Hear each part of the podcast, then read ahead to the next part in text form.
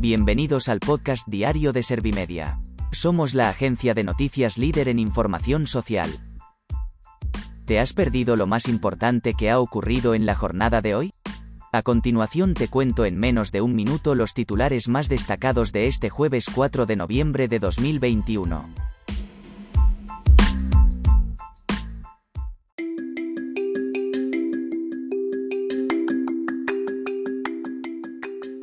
Los presupuestos superan el primer examen y continuarán su tramitación en el Congreso.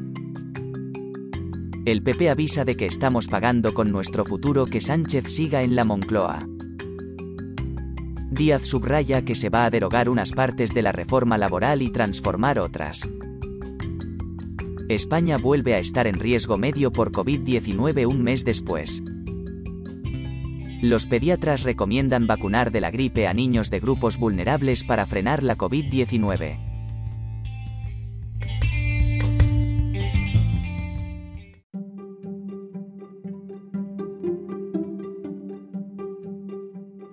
¿Te han sabido a poco los titulares? Pues ahora te resumo en un par de minutos los datos más importantes de estas noticias. Los presupuestos superan el primer examen y continuarán su tramitación en el Congreso. El resultado de la votación ha sido de 188 votos en contra, 156 votos a favor y 1 abstención. La ministra de Hacienda ha destacado la oportunidad histórica que ofrecen los fondos europeos y ha defendido que se trata de unas cuentas públicas extraordinarias. El PP avisa de que estamos pagando con nuestro futuro que Sánchez siga en la Moncloa. Cuca Gamarra ha criticado que los presupuestos no van a dar respuesta a los problemas que tenemos los ciudadanos y nos abocan a más impuestos.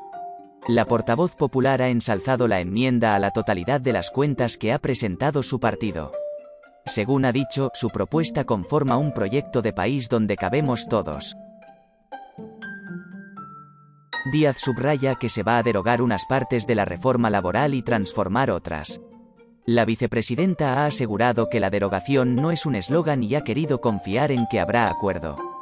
Por otro lado, ha pedido a las partes discreción en la negociación. También ha subrayado que se hará en los términos que establece el acuerdo de coalición.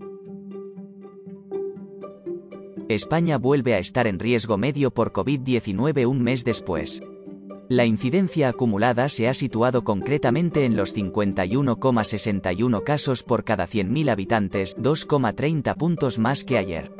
Así las cosas, actualmente hay un total de 5.022.546 casos y 87.477 muertes registradas por coronavirus desde que comenzó la pandemia en España.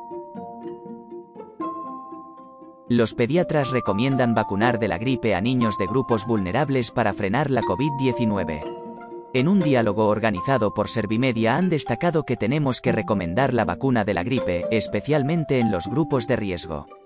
Además, han subrayado que los grupos más vulnerables deben vacunarse más en esta situación de pandemia.